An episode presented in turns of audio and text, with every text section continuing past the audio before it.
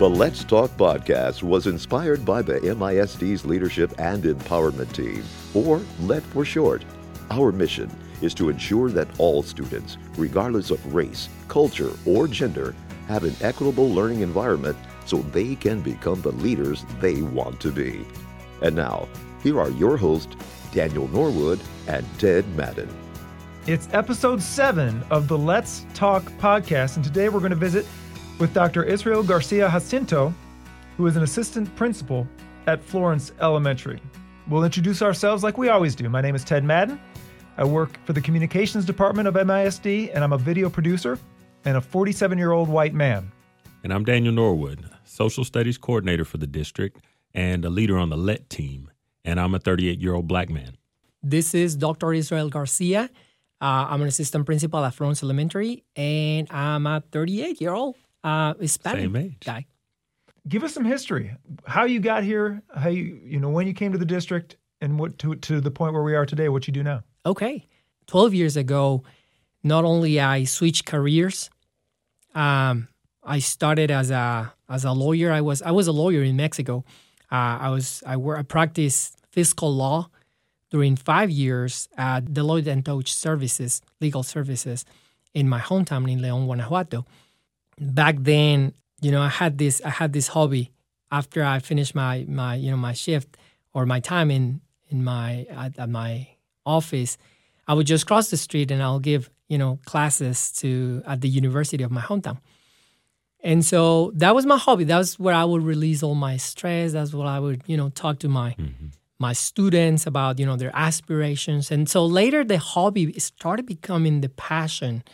And so, you know, next thing I know, I received this email from my university saying, "Hey, there's there's an opportunity of becoming an alternative certified educator in Texas." And I'm thinking, "Okay, all right, well, let's give it a try." You know, me liking studies and just kind of pursuing my, you know, my studies and my career, I decided to give it a, a try. Two years later, I'm saying my mom and my dad, hey, guys, um, I'm moving to Texas. I'm moving to Texas. I want to be an educator over there. Let me give it a try. And so uh, my parents, of course, were not thrilled about the whole idea. My father, especially, he at that point was the uh, CEO of his own accounting firm. And he basically asked me, You're moving where? To do what? Who's going to open the legal services at, you know, at, at the firm? And I'm thinking, you know, Dad, um, give me the chance. Give me a chance. Um, if it doesn't happen, I can always come back. You know, if it if it if it's not if it's not what I what I want, but I would like to give it a try there's something about these that is really it, it, feels like a calling so let me you know let me give it a try so that was 12 years ago that was back in 2008 so i started at gray elementary as a bilingual fourth grade teacher from day one I, I knew i wanted to become an administrator i probably didn't know the path that i needed to go through in order to become a, a, a principal but i knew you know I, I want to do everything in my hands to to make it work and so my first year oh my gosh, yeah, culturally, professionally, a big shock. However, I had uh, wonderful people, wonderful people around me. That that that became the first sign that I was in the right place. Uh, I remember my team, uh, my fourth grade team, and my administrators. There was there there's one phrase uh, that I that today to this day I still remember. They say, "Israel, we're not going to let you drown. We're not going to let you drown." and they, they didn't they held me through the first year and so thanks to so much support came back to mexico uh, to share my to share with my parents that i that i was loving this that i i wanted to stay. I say dad this is this is what i want to do. This this feels right. I want to stay i want to stay. I w- I would like to dedicate my life to education. So anyway so came back got married in 2009 came back to continue my second year. And during my second year i was able to to get my own house you know after saving during my first year i was here by myself. So uh, so i was able to sa- save enough to move to my house and i'm sharing you i'm sharing this with you because know, after i got our house I call my folks and I say, hey guys, you know, my mom and my dad, my brother, my sister, I say, let's have, let's spend Christmas at my night, at my at my house. I would like to have you all guys as a family, and I would like us to, you know, say our blessings. We usually uh, say our blessings during Christmas Eve, and uh, I want you to know my, you know, my place and the things that I have done over the past almost two years. So we did. We had a, a great evening, a great Christmas Eve, and my dad right there tells me, "Hey Israel, I want you to know that I'm proud of you." And those words, you got it. You got to know my father. He would not give you those words just for free. You have to earn them. And he said, I'm proud of you. So, meaningful moment, right? To the point that I'm thinking, okay, hey, let's do it again. Let's do it again. Let's let let's have you know Christmas Eve again, and this time I'm gonna have everybody's you know what everybody likes, you know what what they like to drink, what they like to eat. It's gonna be fabulous. It's gonna be amazing. And so we prepare for 2011. So 2011, uh, Christmas Eve at the Garcias, that's my at my house. Uh, and so, you know, November it's is there, and and I'm preparing everything. Uh, and so, two weeks before my um, my my family will will be here, I received this call from my from my brother, and he says, um, "Israel, uh, I need you to be very strong." And I knew, I knew it was going to be my my mom and my dad. I mean, he doesn't say just you don't say that you know you need to be strong just for for nothing and and and he repeated he said i need to be very strong i said what's going on? Well he said israel um my dad is no longer with us. That i'm just I, I i cannot believe what i just heard. I said what are you talking about? He wasn't sick? He he was supposed to be here in two weeks. You you all supposed to be here in two weeks. He said, I need you to grab, you know, the first plane. Come here, I will explain you. Uh, long story short, he he was murdered, uh, uh, attempted robbery, and you know, so you know that that destroyed, you know, my life. Went back to Mexico, and I'm just trying to believe what I'm going through instead of having my family come over for Christmas again I'm saying goodbye to my father. And I got to tell you, I'm a man of God. And I'm thinking at that time, what are you trying to tell me? And those words came back I'm proud of you, Israel. I'm proud of you and what you've done with your life. And so that was my little push that was the push that I needed to come back because I, I, I was planning to stay. I'm I'm not gonna lie to you guys. I was planning to stay and just take care of my mom and just be there with my family. But I came back to finish what I started mm. because if he said he was proud of me, then I needed to really earn those words. So came back, finished a very difficult year. Again, support of my administrator, support of my my my fellow teachers, my friends. Everybody was there for us years later, I, I finished my master degree. So I became a, an assistant principal.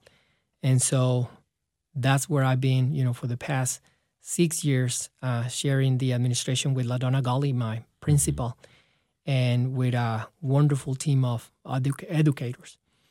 And every year is just another sign.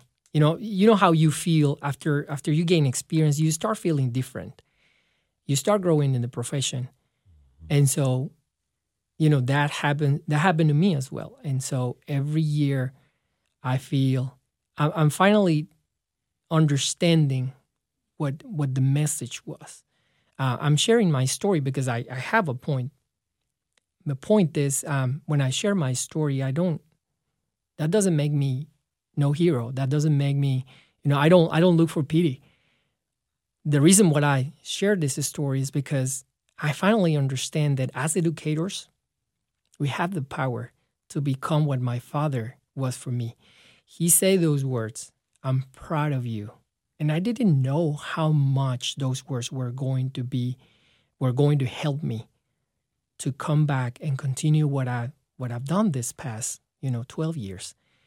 Um, and I feel like every every day we have the power to become that person, to have those those relationships to have those, to share those words, um, to have those actions, and become the mast, become the solid rock of someone um, that is going to need it, you know, in the future. I felt like that was a lot, guys, but that's kind of like my story in a nutshell. You speak about the power of affirmation, and I know on your campus, you motivate students daily, I'm sure. And Absolutely. I know we have so many different populations of students, so many different ethnicities, so many nationalities. What are some of the challenges that you've seen students face who, like your story, may be coming from a different country? Wow. That's a great question, Daniel. I think that, you know, as as an educator who's been here longer than 10 years, not only I recognize, I think that we all we all recognize that the challenges that our families have to overcome in order to even be here in this in this country. I mean, you're talking about a, a, a school district where the majority is um, comes from Hispanic roots, and so as part of the Hispanic community, I know that a lot of our parents, you know, face a number of fears: uh, immigration, uh, language barrier, uh, and so many other barriers that hinder our community from becoming more involved in a school. And we have so much that we can do. And the first thing that we can do is, with a good understanding of those barriers, we can be those those agents of of change. We can be that person that says, "Hey, I understand. I understand your past, but let me empower you with my actions. Let's take it a let's take it a let's take it up uh, a, a little. How, how does it say? Um, let's take it up a Step a further. step further. Right. Instead of just me trying to encourage you with words, let me encourage you with actions. That's the reason why I decided to finish my doctoral studies. Because I don't want to be, I just, I, I don't want to be just a preacher. I want to be somebody who people will look at and say, hey, he was able to do it. He was able to overcome those barriers and he was able to finish those studies, uh, get into that position, uh, do you know whatever whatever I'm doing. I think that the first, the, the priority of a leader is to be the example. That's how we can empower our our young students, our community, and not only Hispanic community. Uh, I'm talking about other groups. You know, we have that's the beauty of Mesquite. We have our- community is, is, is so vast, and in our community we have just many, many, many groups. And I think that it takes to understand a little bit of our history, and with that understanding, we can be, we can empower them by, you know, pushing them with our example again, to be more. You talked about overcoming barriers. Mhm. One of the main job of of the LET committee is to remove those barriers for students of color. There, guys like me could point at you and say, "That's how you do it. You're an immigrant. You've got uh, this tragic past with your father, but you know what? You got to work and you did it, and you're a success story. Why can't everybody like you do it that way?" So, where's the line between removing barriers while also challenging students to overcome barriers? That's a good question. And I think let, let me answer that question with, with something that a dear friend shared with me. She said, You have to know who you are, but most important, you have to know whose you are. All of us have a history. Every time that I that I talk to my students, I, I have a I have a group of students. It's called the Oxford Group and it's a it's a group of male act very active students from from all, all my schools from all grade levels. And these are these are students who usually get in trouble. And i had that group because that helps me creating relationships with them. And so by the time that you know little johnny got in trouble i already have a relationship. He knows who mr garcia is. And when i say hey man let's let's sit. Let's sit for a second. Let's talk I know that little Johnny's going to listen to me because he knows he knows Mr. Garcia. I have a relationship with him and he he believes in in what I have to say, you know, most of the time. But I always tell them, know your past, know your history, know your parents, know your grandparents, know those roots that put you where you are. Again, I wouldn't be I wouldn't be the person that I am if I wouldn't believe in what my father, you know, shared with me on that Christmas Eve. And the effort that my mother put in every accomplishment that I that I have. And I always share with with my students. So let's talk about your dad. Your dad works in construction. Man, that's not an easy job. Your mom, she cleans houses or your mom is the only one provider and she has two jobs. Your grandma, you know, has to split her check to make sure that everybody's got, you know, what they need. And so understand the people that is behind you, supporting you. Understand their history. And understand that they they have options. They could simply say, hey, you know what?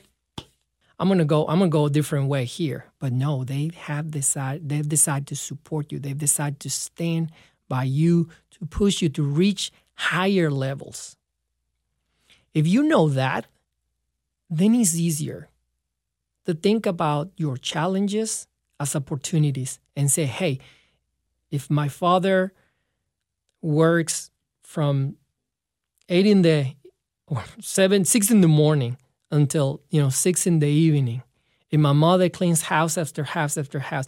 If they do all these for me then i have to honor what they have given me and i have to overcome my barriers. I think that there's a critical component in knowing your history knowing knowing who's you whose you are. Because if you understand where you're coming from you're going to be able to honor that history but you're going to be able to reach for higher levels. And that's how you can overcome all those barriers that you will have. No one goes, I, I don't care what ethnicity you have, you're going to be tested in this life. You're going to have a number of barriers. And hopefully, you have in your in your school, you have in your family one person you trust, and they can become that that source of inspiration. So you can overcome your barriers. I know this month is Hispanic Heritage Month, great mm-hmm. month. And the LET committee have actually created some resources on our district webpage uh, for teachers with um, resources, books, and that kind of thing. Let me ask you this, though.